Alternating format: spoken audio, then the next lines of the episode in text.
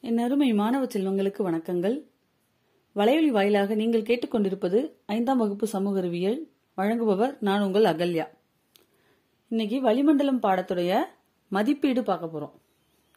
முதல்ல சரியான உடையை தேர்ந்தெடுத்து எழுதுக. வளிமண்டலம் டேஷ் அடுக்குகளாக பிரிக்கப்பட்டுள்ளது. அதற்கான விடை ஐந்து. பூமி டேஷ் இருந்து வெப்பம் ஆற்றல் பெறுகிறது. சூரியன் உலக வானிலை தினம். மார்ச் இருபத்து மூன்று. வானிலை பற்றிய படிப்பு வானிலையியல் ஆகும். கடகரேகைக்கும் மகர ரேகைக்கும் இடையே அமைந்துள்ள மண்டலம் டேஷ் மண்டலம் ஆகும். வெப்பமண்டலம் டேஷ் காற்றின் அழுத்தத்தை அளவிட பயன்படுகிறது. பாரமானி பருவகாலம் என்பது டேஷ் சொல்லிலிருந்து பெறப்பட்டது. அரேபியன். செங்குத்து மேகம் டேஷ் என்று அழைக்கப்படுகிறது. கார் மேகம். டேஷ் மேகம் வெப்பச்சலன மழைப்பொழிவை தருகிறது. திரள். பத்து. கூற்று ஒன்று. காற்றின் திசையை அளவிட பயன்படும் கருவி காற்று திசை காட்டி. கூற்று இரண்டு.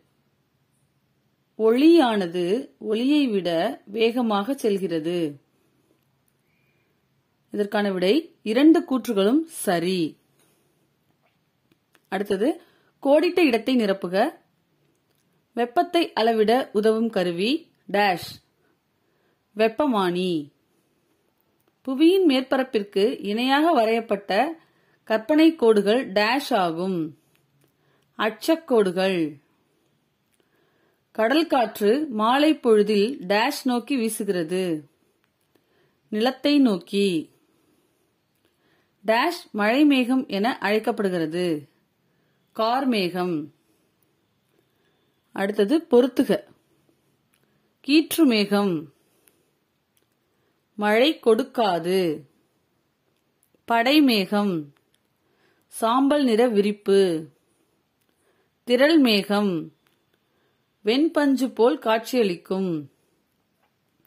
கார்மேகம் புயல் மேகம் அடுத்ததாக சரியா தவறா என எழுதுக. அனைத்து வானிலை மாற்றங்களும் ட்ரோபோஸ்பியர் பகுதியில் நிகழ்கின்றன. சரி. அட்சரேகை மற்றும் தீர்க்கரேகை ஒரு நாட்டின் அமைவிடத்தை மிக துல்லியமாக கண்டறிய உதவுகின்றன. சரி.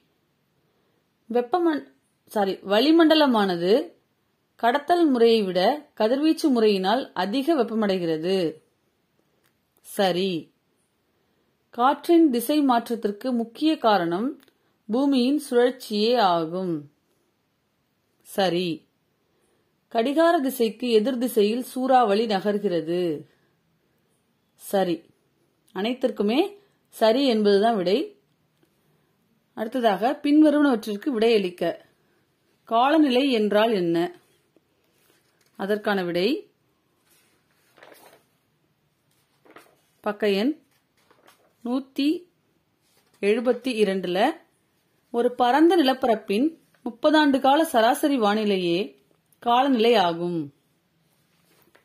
இரண்டாவது கேள்வி வளிமண்டல அடுக்குகளை குறிப்பிடுக. பக்க எண் நூத்தி எழுபத்தி மூன்று வளிமண்டலத்தின் ஐந்து அடுக்குகள் ட்ரோபோஸ்பியர் ஸ்ட்ராட்டோஸ்பியர் மீசோஸ்பியர் தெர்மோஸ்பியர் மற்றும் எக்ஸோஸ்பியர் அடுத்தது கார்மேகங்கள் பற்றி சிறு குறிப்பு வரைக.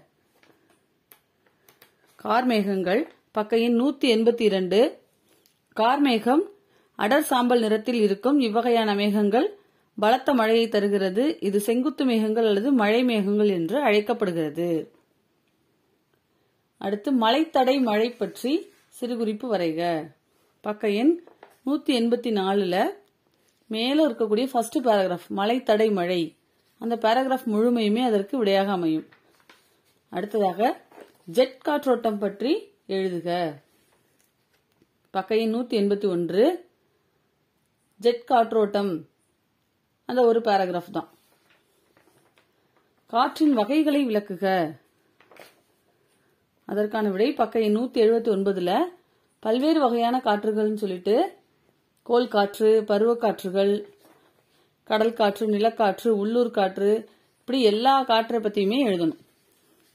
இத்துடன் இந்த பாடம் நிறைவு பெறுகிறது. நன்றி வணக்கம்.